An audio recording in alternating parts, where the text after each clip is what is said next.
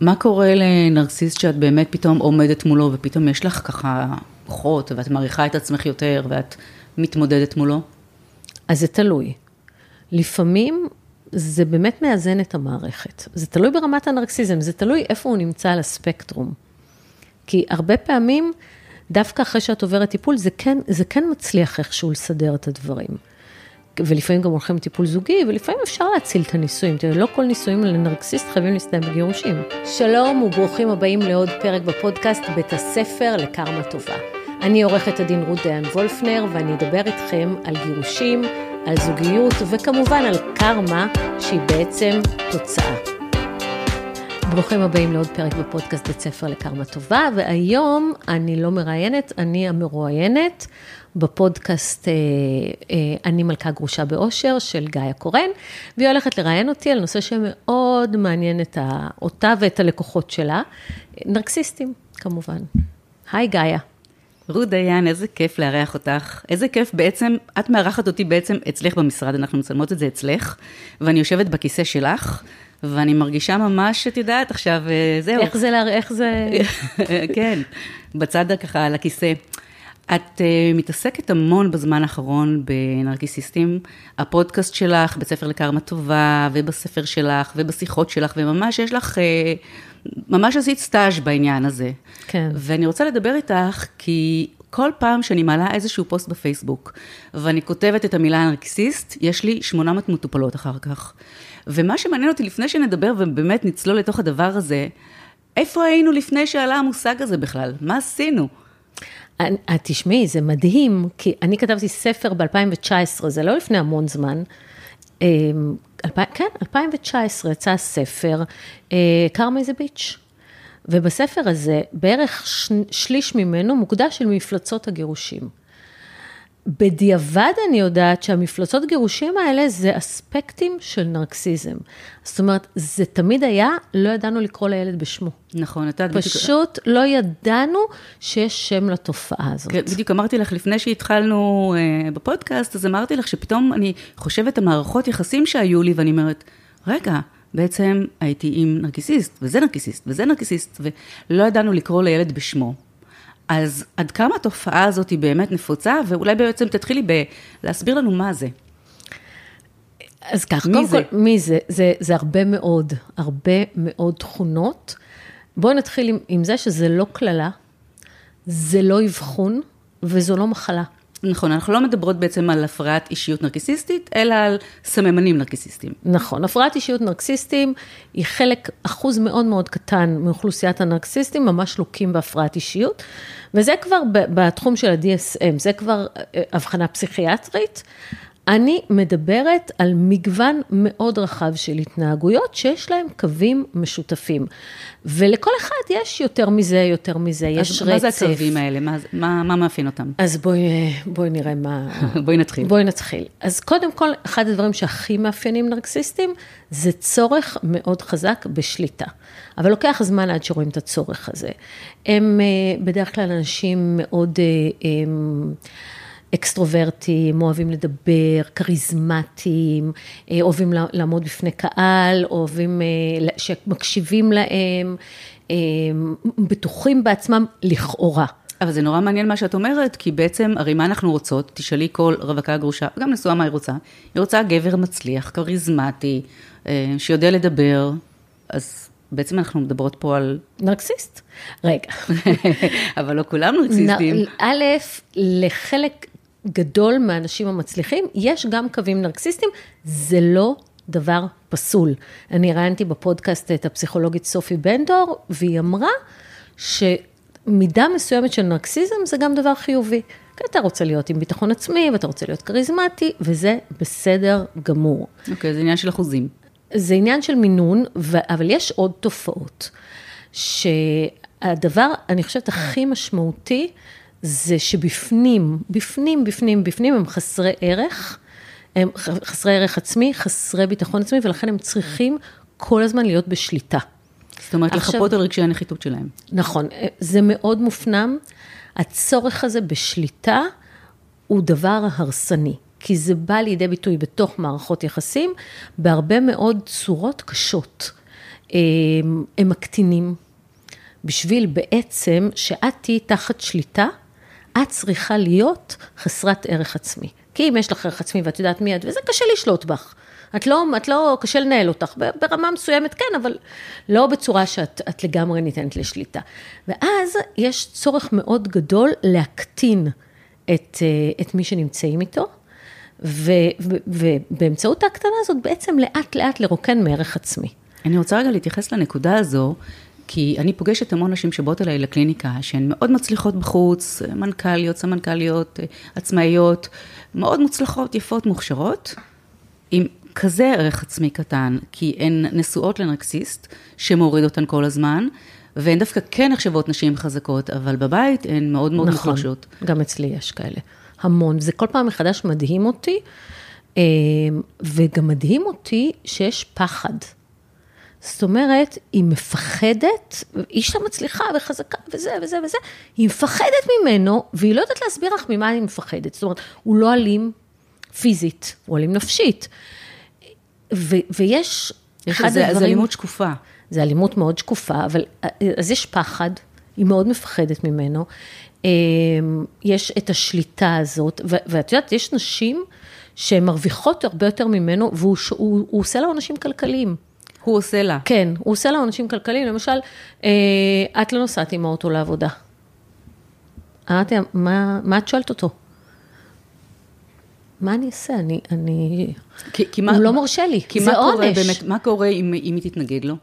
אז יש כל מיני דברים, יש כאלה שמקבלים, אחד הדברים שמאפיינים נרקסיסטים זה אה, התקפות זעם, הזעם הנרקסיסטי. אה, התקפות זעם, והתקפות זעם זה דבר מפחיד. וזה פתאום קורה, ואז זה מאוד מאוד מפחיד, ואחרי כמה זמן הוא, הוא, הוא חוזר לעצמו, ואז, את יודעת מה היא תגיד עליו? הוא איש טוב. הוא אדם לא, טוב. לא, הוא חזר עצבני מהעבודה, הוא אדם טוב. אמרתי משהו שפגע כן. לו בנקודה. אז הוא, יש לו את הפרצי כן. זעם האלה. אז יש התקפות זעם שהן מפחידות, ויש גם עונשים. שעונשים יכולים להיות טיפולי שתיקה. אני, אני מחייכת ושותקת. למה? אני פה בטיפול שתיקה עכשיו. שתיקה? כן. אה, לא, תשמעי, יש באמת את, את הטיפולי שתיקה, שזה יכול להיות חודשים על גבי חודשים, ויכול להיות גם שבועיים, שלושה, אבל זה התעללות את, נפשית. את יודעת, גם אם זה כמה ימים, ואת זאת שכל הזמן באה לדבר, ואת מרגישה שאת מתחנפת, ואת מורידה את עצמך כדי שהוא בכלל יתייחס אלייך, כשאת יודעת שרוב המקרים גם את צודקת. אז זה מוריד את הערך העצמי שלך בצורה בלתי רגילה. אמ, ומעניין שנרקסיסטים זה אחת משיטות הטיפול שלהם. כן, זה אחד משיטות הענישה. יש גם ענישה אחרת שהיא מניעה, עונשי מניעה. הוא מונע מגע, הוא מונע סקס. הוא מונע, לא הוא היא. מונע, הוא מונע, הוא לא נוגע בה. אני לא נוגע בה. היום הייתה אצלי מישהי, יפת תואר, והיא אמרה לי שהוא רב איתה, הוא לא נוגע בה, והוא אומר לה, אני לא אגע בך גם עם פינצטה. נחמד. פינצטה, כן, זה... שגם לא יעלה אותו למטוס. טייק אוף זה, כן. כן. והיא אמרה לי שהוא היה, טוב, בוא נגיד את זה במילים יפות, בא לידי סיפוק באופן עצמי בשירותים בשביל לא לגעת בה. זה עונש, והיא הרגישה, היא גם חוותה את זה בתור ענישה. ברור, זה גורם לך להרגיש מאוד מאוד דחויה. כן. אז זה, זה, יש עונשים של עונשי מניעה, יש עונשים כלכליים, כמו שאמרתי לך קודם, את לא תיסעי עם האוטו היום, או אה, הייתה לי פעם אה, אה, לקוחה שלא היה לה כרטיס אשראי, הכרטיס אשראי היה שלו, וכל פעם שהיא לא הסכימה לשכב איתו, הוא היה גוזר לו אותו. אז הוא יורד כרטיס אשראי.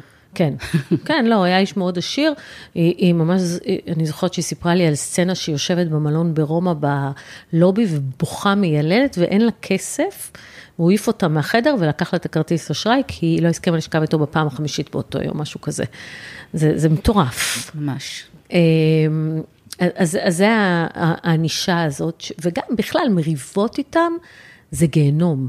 זה גיהנום, כי זה כל הזמן חוזר על עצמו, והשתמשו בכל דבר נגדך, כל דבר שאמרת אי פעם, יש המון המון תופעות. תכף נגיע באמת לתופעה של הגז לייטינג ומה זה אומר. הרבה פעמים שאת אה, מתחילה לצאת אפילו עם נרקסיסט, את לא יודעת שהוא כזה, נכון? ברור, הוא מאוד אוהב אותך, הפוך. הוא מעתיר עלייך. נכון, זה, זה, זה נקרא Love Bombing. Love Bombing? כן. הפצצת אהבה? הפצצת אהבה, וזה השלב הראשון בקשר עם נרקסיסט, ו, וצריך מאוד לשים לב אליו, כי מה שקורה, פעם היינו חושבות שנגיד את מוצאת את אהבת חייך, ווואו, זה תוך שנייה, וזה נשמה תאומה, ואיזה ברת מזל, ו... וזה מטורף, והוא לוקח אותך לנתב"ג, ומעלה אותך על מטוס, ובלי להגיד לך איפה, ואז אתם הולכים ו... היה לי מישהו כזה, אגב, הוא... חזרנו, הוא כבר היה עם מישהי אחרת. אני עוד חשבתי שאני איתו, אבל לא. לא, זה, זה, זה התקפת, הפצצת האהבה, זה שבתחילת הקשר יש טירוף של אה, נשמה תאומה ואהבה, ובחיים לא הייתה מישהי כמוך, ובחיים לא אהבתי ככה, ואת בטוחה. הוא מתכנן מה הוא יעשה איתך בעוד שנה ובעוד שנתיים, והתחתנו, ואני רוצה להכיר לך, שלו. נכון, כן. ולילדים, ו, כן. אמ, ואז באיזשהו שלב, את... את כאילו ממש בטוחה שאת בגן עדן. את בגן עדן, את מצאת... מצאת את האחד. את האחד, את הנסיך, את האביר על סוס הלבן. וזה שלב מאוד מסוכן, וצריך לדעת שמערכת יחסים מתחילה בהטרפה כזאת, זה מאוד קשה, כי רוב הנשים עפות על זה. בואי, בואי נודה את האמת. מי לא עף על זה? מי לא עף על כן, זה? ברור. מי לא רוצה? זה חלום. חלום, סוף. סוף את מוחמאת וזוהרת, ואיזה כיף, ומצאתי... והוא התאהב בך, וזה, כן. וזה אהבה מטורפת, ואת ישר גם מתאהבת בו.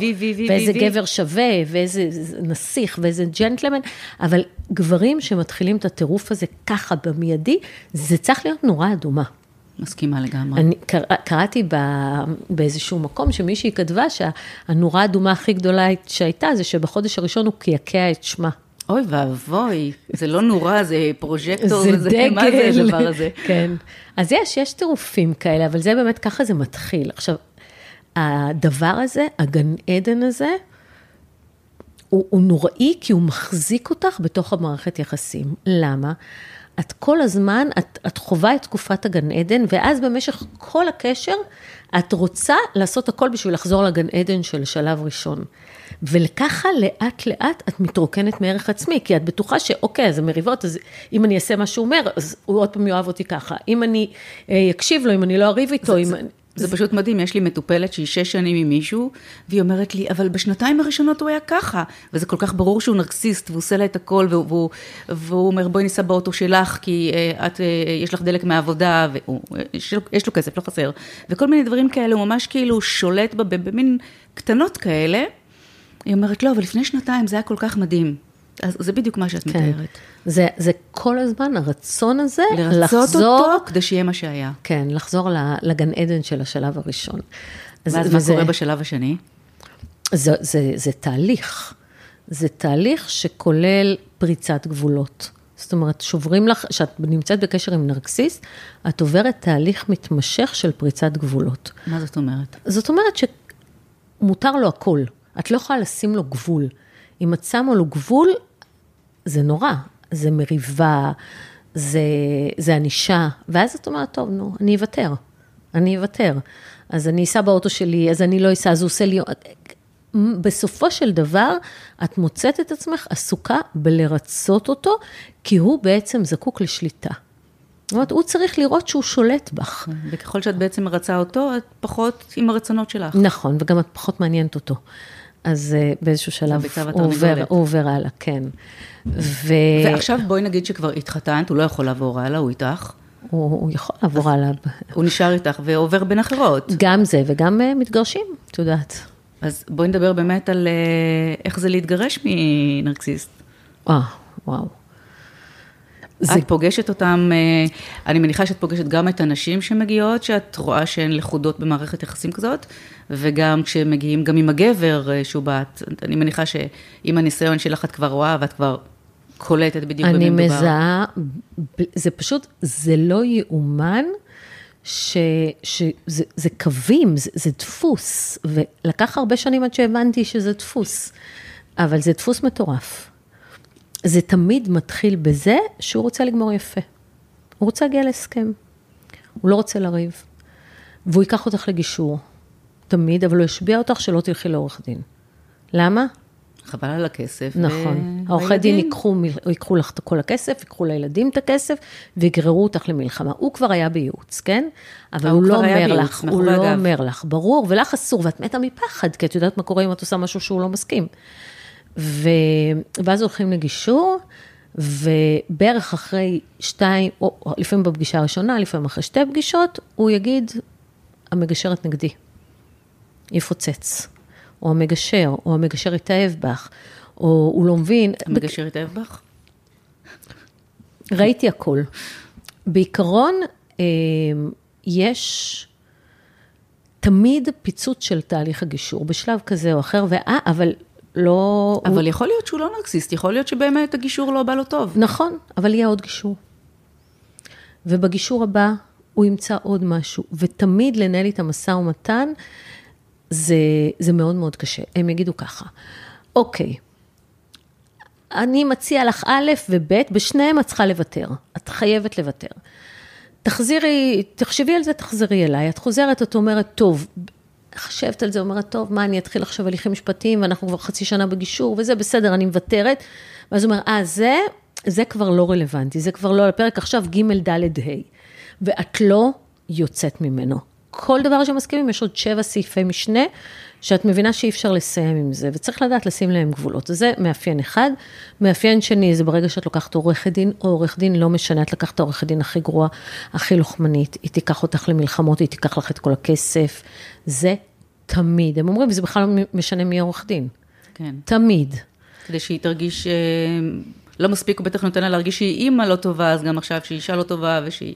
אז זה, הכל באשמתה. האימא לא טובה, זה גם דבר שאנחנו מדברים עליו המון. זה, הוא תמיד באיזשהו שלב יגיד לך, אני אוכיח שאת חולת נפש ויקחו לך את הילדים. תמיד.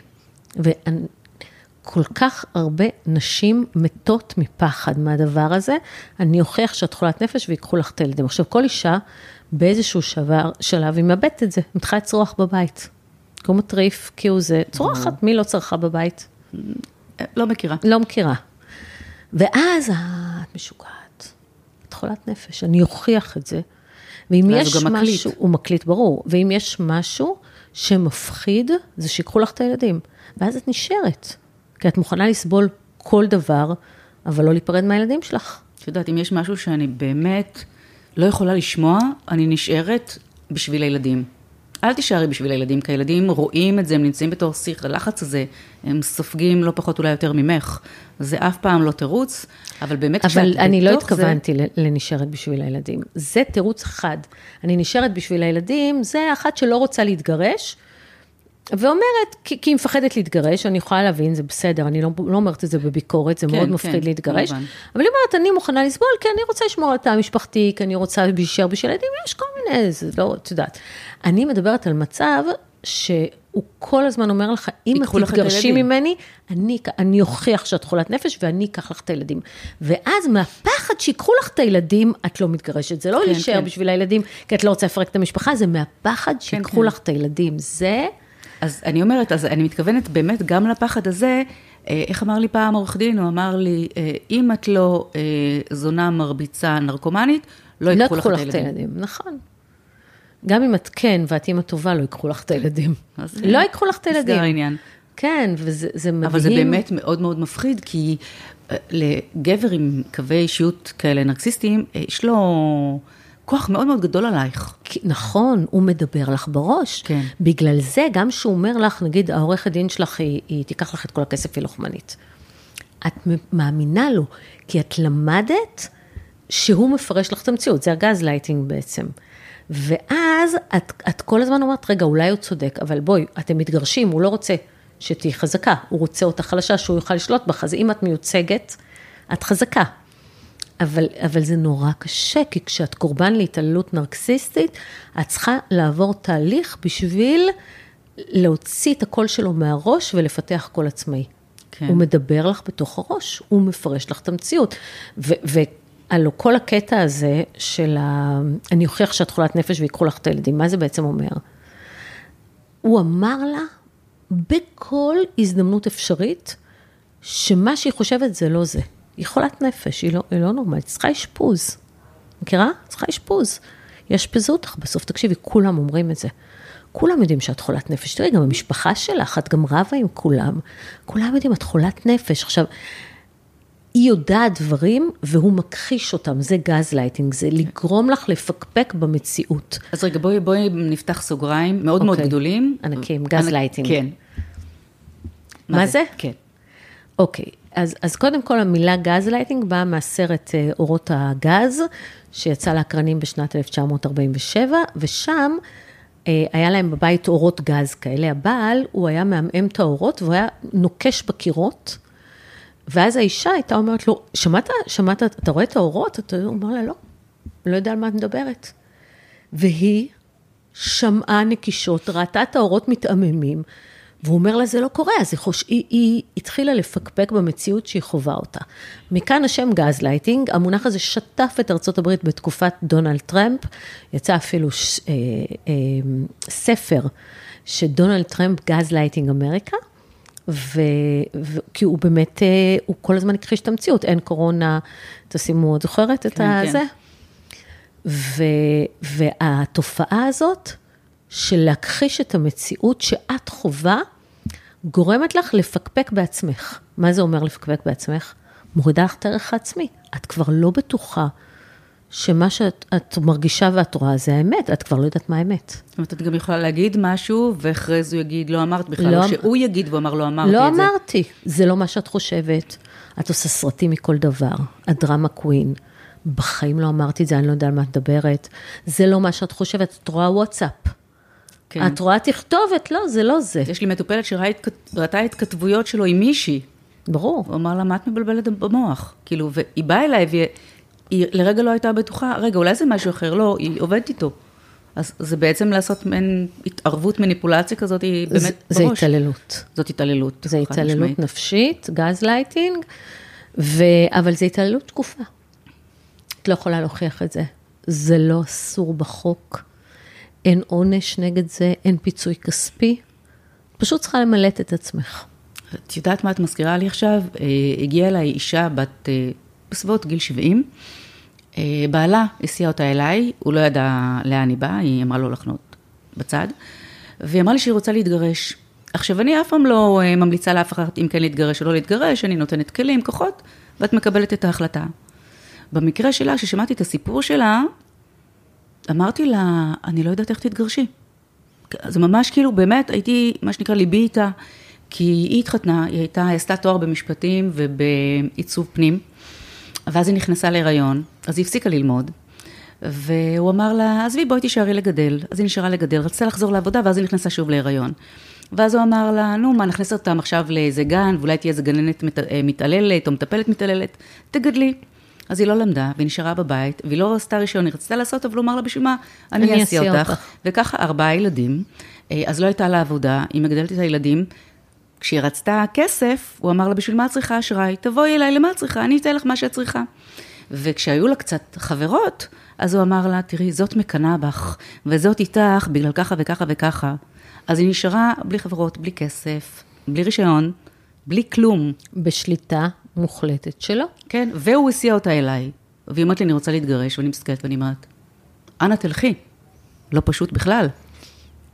כן. זה המקום שאת יודעת, אם שומעת אותנו עכשיו, או צופה בנו מישהי בת 20 ו-30 ו-40 ו... תתחילי לעבוד, תתחילי לייצר חברות, תטוסי לחו"ל עם חברות, לכי לבר עם חברות. יש גברים שאומרים, לא, לא, לא, אל תצאי, אה, את לא צריכה, למה את צריכה לשבת אה, לבר? את בזוגיות או את נשואה? זה מסוג הדברים של אה, נרקסיזם, שבעצם הם מונעים ממך לעשות כל מיני דברים כדי שתהיה שליטה, שתהיי קרוב אליהם. נכון. ואז זה מגיע באמת למצבים שאת כבר שם בפנים כל כך עמוק, ואת רוצה להתגרש, וזה לא כזה פשוט. בדיוק. כשאת נמצאת תחת שליטה כלכלית, זאת אומרת שאת תלויה בו כלכלית, זה תמיד הרבה הרבה יותר קשה. עדיין יגיע לחצי מהרכוש. כן, אם ואז, יש ואז רכוש. תגלי, ואז הוא אומר שאין כסף, ואז את מגלה שיש לו איזה חשבון נוסף, ויש בו כמה עשרות או מאות אלפי שקלים. ברור. נכון? נתקלת בדברים כאלה. כן, ברור. וזה, זה חלק מהגירושים נרקסיסט, גם הפן הזה מאוד קשים, הוא לא חושף מסמכים. מאוד קשה להוציא ממנו, צריך צווים של בית משפט, הוא תמיד יסתיר משהו, מאוד מאוד מאוד קשה, מאוד קשה. אנחנו די מדכאות עכשיו. קצת. לא, כי את יודעת, אני תמיד אומרת, גירושים מנרקסיסט זה קשה, אבל לחיות איתם יותר קשה. נכון, זה, לחיות לגמרי הכותרת. יותר קשה, כן. לא לגמרי הכותרת. מה עוד? אז איך מתגרשים ממישהו כזה? זה קשה קשה, אבל מה את עושה באמת? קודם כל, אני מניחה שבאיזשהו מקום, את יודעת, הן באות אליי לטיפול הרגשי להתחזק, אה, כדי לדעת איך לעמוד מולו, כי צריך המון המון כוחות לעמוד מול אחד כזה. נכון. את בטח גם קצת מטפלת רגשית במסגרת העבודה שלך. אני לא, אני... אין לך ברירה. נכון, אני לא מטפלת, אבל... לא, לא באמת. אבל אני, אני הרבה מאוד ממליצה ללכת לטיפול, כי אני חושבת שהדבר הכי משמעותי, לפני שמתגרשים, זה לעבור טיפול שקצת ישקם לך את הערך העצמי. כי ברגע שאת נמצאת במקום שעבר טיפול, ורוב הנשים שיוזמות גירושים מנרקסיסט, זה אחרי טיפול. כן. זה אחרי טיפול, כי הן מקבלות את האומץ ומחזירות לעצמן את הערך העצמי. וכשיש לך ערך עצמי, את לא מוכנה לסבול שליטה כזאת. את, את לא מוכנה לסבול את זה. מה קורה לנרקסיסט שאת באמת פתאום עומדת מולו, ופתאום יש לך ככה כוחות, ואת מעריכה את עצמך יותר, ואת מתמודדת מולו? אז זה תלוי. לפעמים זה באמת מאזן את המערכת. זה תלוי ברמת הנרקסיזם, זה תלוי איפה הוא נמצא על הספקטרום. כי הרבה פעמים, דווקא אחרי שאת עוברת טיפול, זה כן, זה כן מצליח איכשהו לסדר את הדברים. ולפעמים גם הולכים לטיפול זוגי, ולפעמים אפשר להציל את הנישואים. תראה, לא כל נישואים לנרקסיסט חייבים להסתיים בגירושים. לפעמים... לא, אה, זה סתם חיי נישואים מאוד מאוד קשים. זה, אני זה... לא מאמינה בטיפול זוגי פה, מכיוון שיש בן אדם שהוא חולה תלוי, שליטה. אבל תלוי איפה הוא נמצא על הרצף, ואני כן חושבת שיש התנהגויות שאפשר לטפל בהן. יש כאלה שהם לא ברי טיפול, אבל יש התנהגויות שאפשר לטפל בהן, וגם אם את לא נותנת לו לשלוט, את בעצם משנה את חוקי המשחק. עכשיו, כשאת משנה את חוקי המשחק, את לא מוכנה יותר להיות קורבן, את שמה גבול, את לומדת בטיפול להציב גבולות. Mm-hmm. אחד הדברים שהכי מאזנים מערכת יחסים זה שאת אומרת לא, שאת יודעת להציב גבול. אבל מה קורה אז? שינית את כללי המשחק.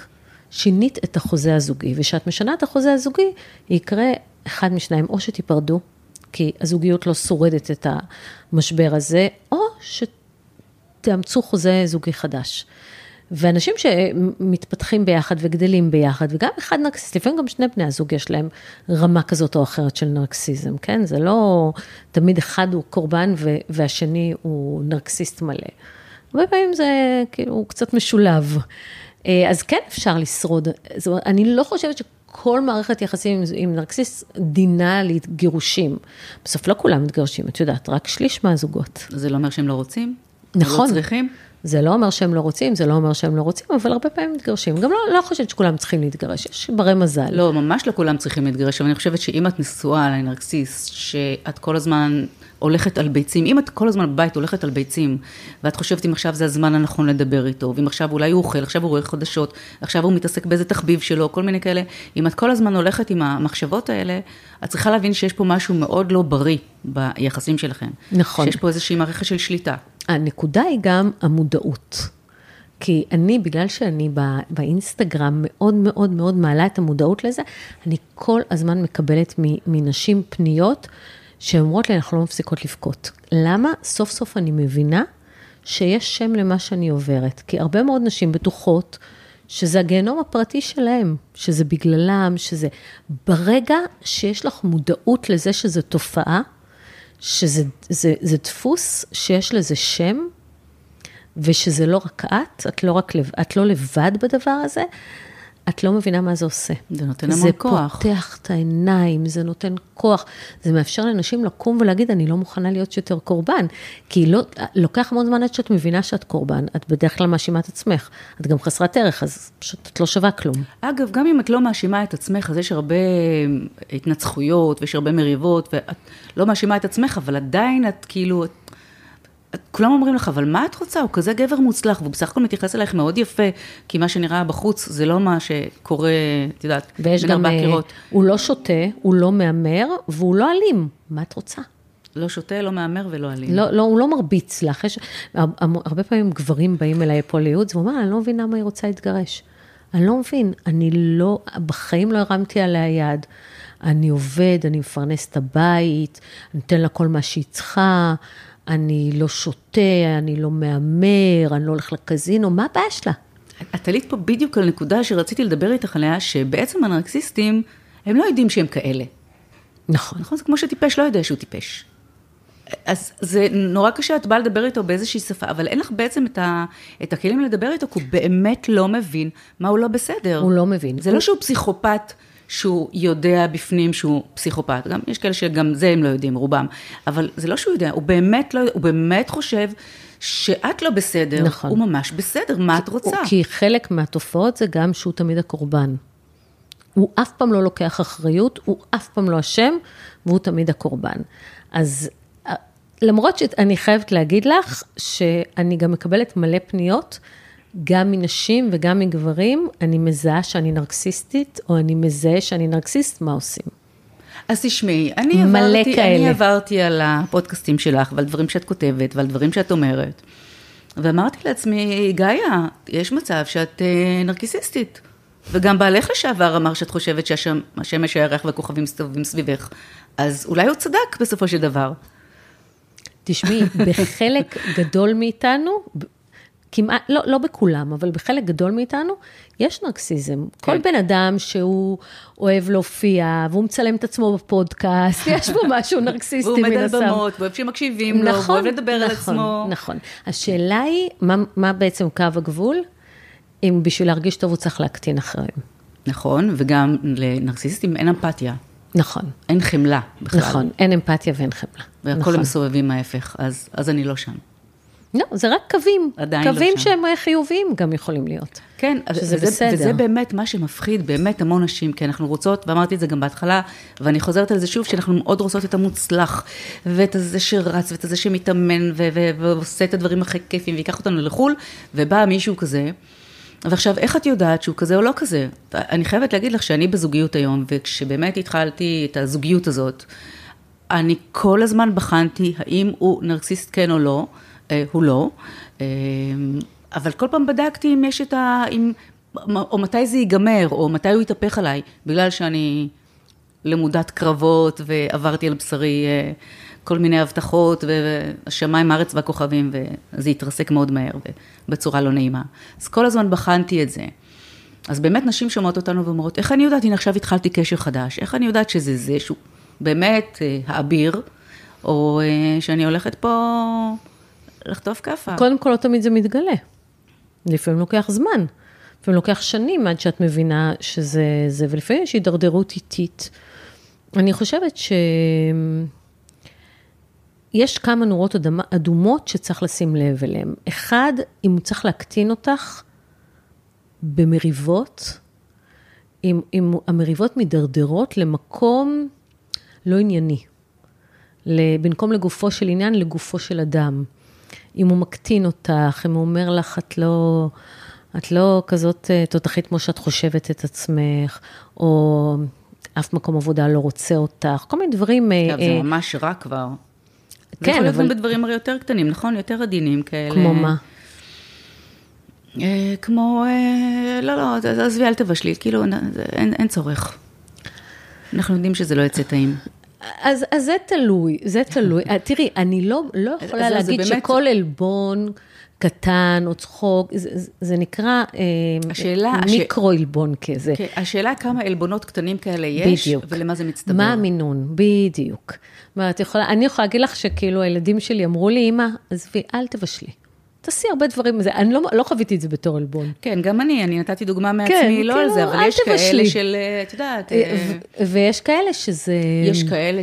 אה, שזה מאוד חשוב להם. השדיים שלך אה, נראים כמו שקיות שוקו ריקות.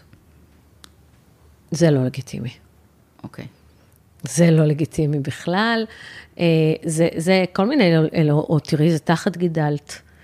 או... אה, שזה גם, אם זה נאמר בהומור, ופעם אחת, זה יכול להיות, בסדר, אוקיי, כן, אני נכון. אז, אתכנס לתוך חדר כושר. אז בסופו של דבר, יש את השאלה של המינון, ויש את השאלה של העוצמה.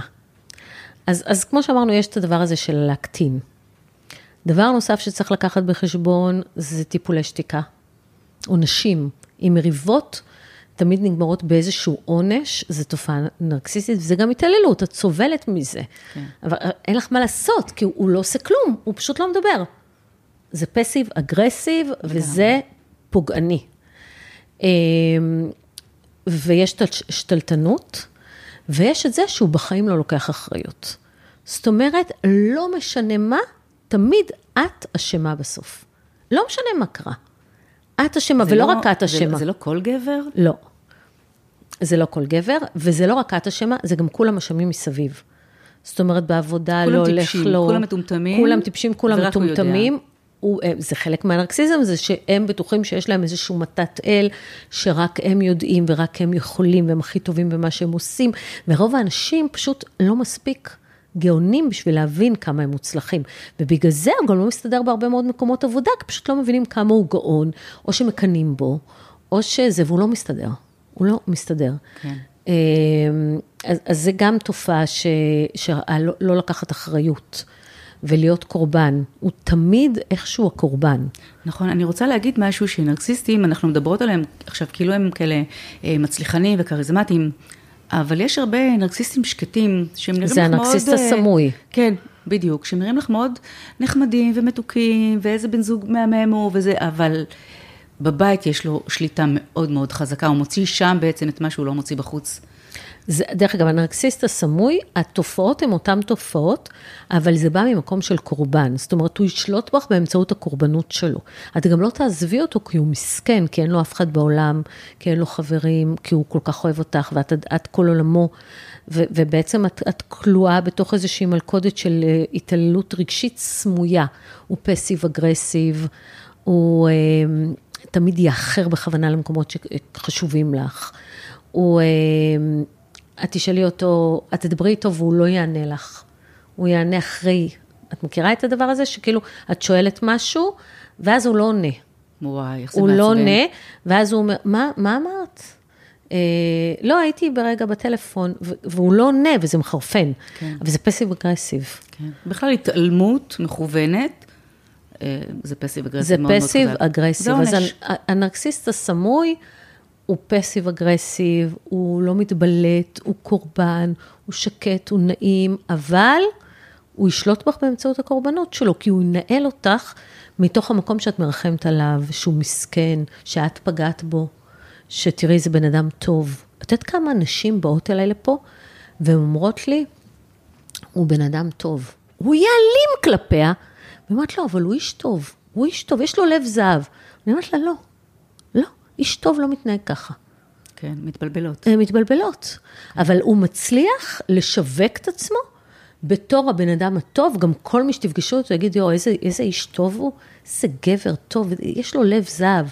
ובבית הוא מתנהג כמו חרא, פשוט חרא של בן אדם. ואין דבר כזה.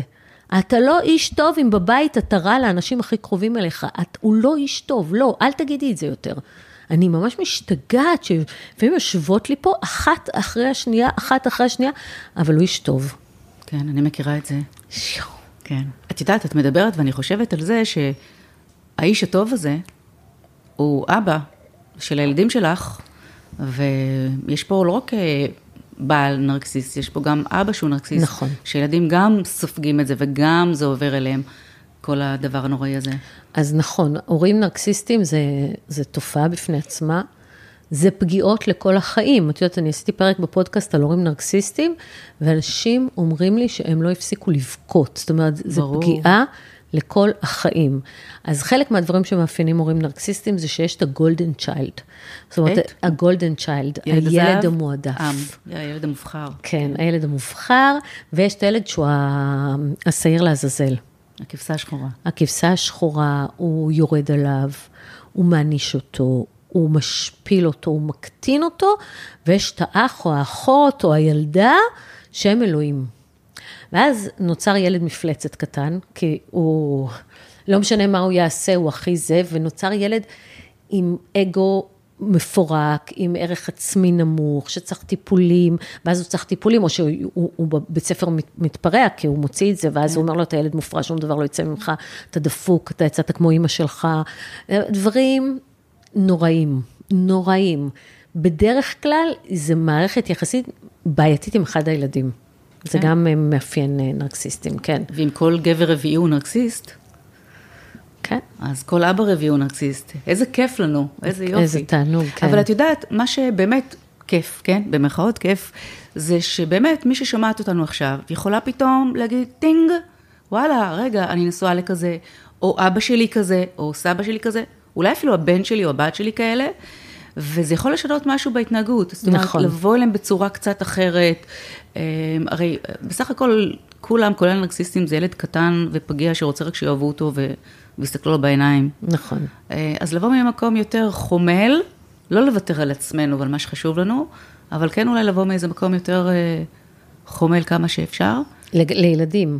ל- ל- גם להורים. להור- גם להורים, להורים- כשההורים שלך, להורים זה בכלל, זה סיפור שלם, כי אני, אני בכלל חושבת שצריך באיזשהו שלב ללמוד לסלוח להורים.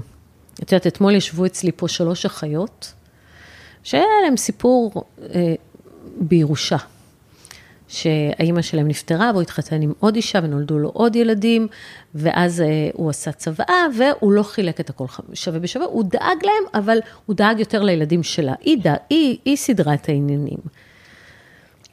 והם ניתקו קשר, והם הרגישו, הם, הם פשוט לא, הכל חזר להם מהילדות, שילדות שאימא שלהם נפטרה וזה. ואני ראיתי מתוך הצוואה, שאבא היה בין הפטיש לסדן. הוא דאג לילדים שלו, הוא גם שם בצבא המון הגבלות שאי אפשר יהיה לסטות ממה שהוא אמר. מצד שני, הוא נתן יותר לילדים עם האישה הנוכחית, כי כנראה בשביל להרגיע אותה. ו... והבנתי, הבנתי, אמרתי, הוא היה בן 70 ומשהו, הוא היה תלוי בה, והרבה נשים צעירות יותר מאיימות, אתה לא, לא תכתוב צבא לטובתי, אני עוזבת אותך. וגברים בגיל הזה מאוד מפחדים להישאר לבד. ו... ואמרתי להם, תסלחו לו, הוא מת. ואם אתם מחזיקים את הטינה הזאת לאורך שנים ולא משחררים וסולחים, אתם בעצם חיים עם, אה, עם משהו מאוד מאוד קשה בפנים, בטח להורה כן. שכבר לא, הוא עשה כמיטב יכולתו. אנחנו, אף אחד מאיתנו לא הורה מושלם, נכון? אבל רוב ההורים עושים כמיטב יכולתם, ואתה לא יכול להסתובב עם איזושהי, עם הפגיעה הזאת של הילד הקטן הזה, שהיו לו הורים נרקסיסטים, את הפגיעה הזאת צריך לטפל בה, אני הייתי הולכת לטיפול, חד- חד משמעית. ולטפל בה, בטח. ולשחרר, כי ולשחרר ולהבין שהוא... אין מה לעשות. הוא זה לא אני, והוא לא ידע יותר טוב מזה, ומהמקום הזה באמת, לסלוח לפעמים להורים שלנו, גם אם הם בחיים. ו... נכון, לסלוח, כי כאילו, אתה לא יכול לשנות את העבר שלך. כן. אתה יכול לשחרר אותו, ולשחרר אפשר באמצעות סליחה. ולכן הרבה לא פעמים... חייבים אני- לסלוח, אבל אפשר לנסות להבין. אני, אני, אני, לא תמיד אפשר אני, לסלוח. לא, אפשר תמיד לסלוח, צריך להתאמן על זה. אנחנו לא זה נפתח את תמיד זה פה קל. עכשיו, עם מישהי, עם האבא פדופיל וזה, זה... את בסדר, יודעת, לא, אני לא תמיד מדברת על זה- מקרים כאלה. לא, אז לא תמיד זה... לא ו- מדברת על ונרקיסיסט ו- פדופיליה, אבל אני אוקיי. מדברת על, את יודעת, על הורים שהיו... כן, אבל לפעמים גם נרקיסיזם זה אכזרי מאוד מאוד מאוד. את יכול יכולה להיות. להרוג נפש של ילד. נכון, ואז מה? ואז אתה חי כל החיים בתור קורבן, לא, שהרגו לי את הנפש. ואז אתה הולך לטיפול. ומשחרר את זה, ומשחרר את זה, כי, כן. כי אני חושבת שהיאחזות של שנים בעוולות שעשו לך שהיית קטן, לא משרתת אותך. נכון, וצריך לעשות מה שאפשר בשביל דווקא, בשביל לשחרר את זה, לא בשביל ההורה, לא, אתה- כשאתה סולח, אתה לא נותן פרס, וגם הוא לא צריך לדעת מזה. אבל אתה צריך לנקות את הלב. אתה צריך, כן, לעשות closure עם עצמך, לא עם מישהו אחר. בדיוק, בדיוק. וגם כשאת באמת, אם נגיד היה לך הורה אה, נרקסיסט, ואת עושה עבודה עם עצמך, את גם לא תלכי עכשיו עם גבר נרקסיסט. נכון. כי את תזהי את זה מאוד מאוד מהר. זה מתחלק לשניים. לשניים. יש כאלה שכ... שלא ילכו בחיים, שינסו לעשות תיקון, ויש כאלה שישחזרו את אה, הדפוס. ברור, יש, ואז יתגרשו ויתקנו את זה כן, מחדש. ינסו. ינסו, כן. כן, יש שחזור דפוסים. כן, ברור, יש לנו כל הזמן שחזור, ואנחנו מנסות לתקן כמיטב יכולתנו, טועות, מתקנות, טועות, נכון. מתקנות. ומה קורה אם את רואה שאת מגדלת ילד נרקסיסט? וואי, בהצלחה שיהיה לך. ללמד אמפתיה. ממש, אחד הדברים ש, שיכולים למנוע את זה, זה ממש לנסות ללמד ילדים אמפתיה. ואת יודעת שאני חזרתי עלו השבוע מיפן, וביפן, איזה כיף לך. כן, זה היה מאוד כיף, ביפן הם מלמדים ילדים קטנים, אה, שני דברים, זה מאוד מעניין, השיטת חינוך שלהם. דבר ראשון, הם לא נוזפים בילד ברחוב. עכשיו, אצלנו ילד בן שנתיים ייכנס לטנטרום, ת- תרגיע אותו, נכון? לא. ולפעמים את אומרת, מה, הם לא, הילד צורח והם לא נוגעים בו, הם... ההורה יפני לא יחנך את הילדים שלו בפרהסיה, כי זה לא מכבד אותם. לא מכבסים את הכביסה המלוכלכת לא, בחוץ. כן, ואז הילדים לומדים שכאילו צריך לכבד, זה דבר אחד. ודבר שני, אם ילד יפני נגיד ייקח את המחברת ויקרא אותה, או ספר ויקרא אותה, זה קורה, הרבה ילדים זה, אז הם יסבירו לו, לא שזה לא, לא בסדר לקרוע כי הרסת חפץ, אלא זה כואב לספר. שקוראים אותו, זה כואב לצעצוע ששוברים אותו, הם מייחסים רגשות גם לדברים, ואז זה יוצר אצלך אמפתיה. כן. זאת אומרת, שמלמדים אותך שזה כואב למישהו מה שאתה עושה, או למשהו, אז אתה, אתה לומד אמפתיה, וללמד אמפתיה זה אחד הגלולות אנטי-נרקסיזם שיש. כן, טוב, אנחנו יכולות בכלל לעשות פודקאסט שלם על אה, כל האימהות שהילד שובר לילד אחר את העצמות בחוץ, והיא אומרת, ממי, זה לא יפה, זה כואב לה. אז לא ממי, זה לא יפה, אלא בוא, קח גור חתולים או כלב, ותגדל אותו ותטפל אותו, ותוך כדי זה אתה תלמד חמלה מהי. כן, בסדר, וזה, אז כן. אצלנו זה מנטליות אחרת לגמרי. מנטליות אחרת לגמרי, לפנים יש גם את הדפיקויות שלהם, נכון, נשאיר אותם בצד, כל אחד עם, עם שלו. אנחנו מאוד שונים מהם, כן. זה בטוח.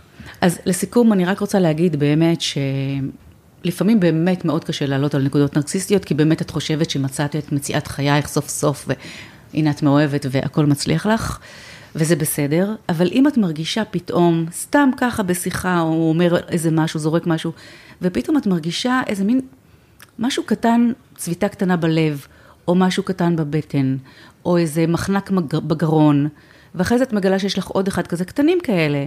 לשים לב לסימנים האלה, לא להתעלם מהם, לא להזיז אותם הצידה, אלא לאגור אותם ולהגיד, רגע, יש פה משהו, ואולי זה לא כזה מוצלח כמו שאני חושבת. ולא להישאר שם, עד שכבר מאוחר מדי. נכון, צריך, אה, צריך לדעת לקרוא סימנים. כן. טוב, תודה רבה, תודה לך. עורכת דין רות דיין וולפנר. הייתה לי שיחה מרתקת, אה, מדהימה. אני, מה שנקרא, אני מקווה שלא נזדקק אה, לפס מעבר, איך אומרים? ליציאה מחיים עם אה, נרקסיסט. אבל באמת, אנחנו, אם את אומרת אחד מכל ארבעה הוא נרקסיסט, אז אני אה, מקווה שכל מי שנופלת למישהו כזה באמת תזהה את הסימנים כמה שיותר בזמן. שתבוא לטיפול, שתטפל בעצמה, שתעלה את הערך העצמי שלה, שתקבל אומץ, שתקבל כוחות לעמוד מולו ומול עצמה, אה, וגם לכל מי שבא אלייך כדי להתגרש מנרקסיסט, לא להקשיב לכל הקולות אה, שמקטינים אותם, אומרים, מה את לוקחת מישהי לוחמנית וכמו רות דיין, לא, קחי את אה, רות דיין ותילחמי, כי בטוב לא, לא תצאי מכאן, אז זה בסדר גמור. אני דרך אגב לגמרי חושבת שגם אפשר לסיים בהסכם, אבל צריך לדעת לעשות את זה איתם. ברור, כן. כן. הלוחמנית לא היה בקטע רע, זה היה בקטע של... לא, זה להחזיר בסדר לעצמי את גמור. מה ש... זה, זה, דווקא כן. טוב, לעמוד על שלנו זה טוב. לעמוד על שלי. כן. בדיוק. טוב, אז תודה. תודה לך. ונתראה בהמשך. ונתראה, ובאמת, תודה רבה שהייתם בעוד פרק של אני מלכה גרושה באושר, ונתראה בפרק אחר. ואתן מוזמנות להשאיר את אה, חוות הדעת שלכן, ולהגיד מה אתן חושבות, אם נתקלתם בנרקסיסט, אם אתן חיות עם נרקסיסט, אולי אתה הנרקסיסט, אולי גם את, אולי גם אני. נתראה בפרק הבא. תודה שהאזנתם לעוד פרק בפודקאסט בית הספר לקרמה טובה. אם הפקתם ערך מהפרק הזה, תעבירו את זה למישהו שאולי זקוק, אתם יודעים, ככה אנחנו מרבים קרמה טובה בעולם. וחוץ מזה, אתם מוזמנים להירשם כמנויים באפליקציית הפודקאסטים שהאזנתם בה, ככה תקבלו התראה בכל פעם שעולה פרק חדש. תודה.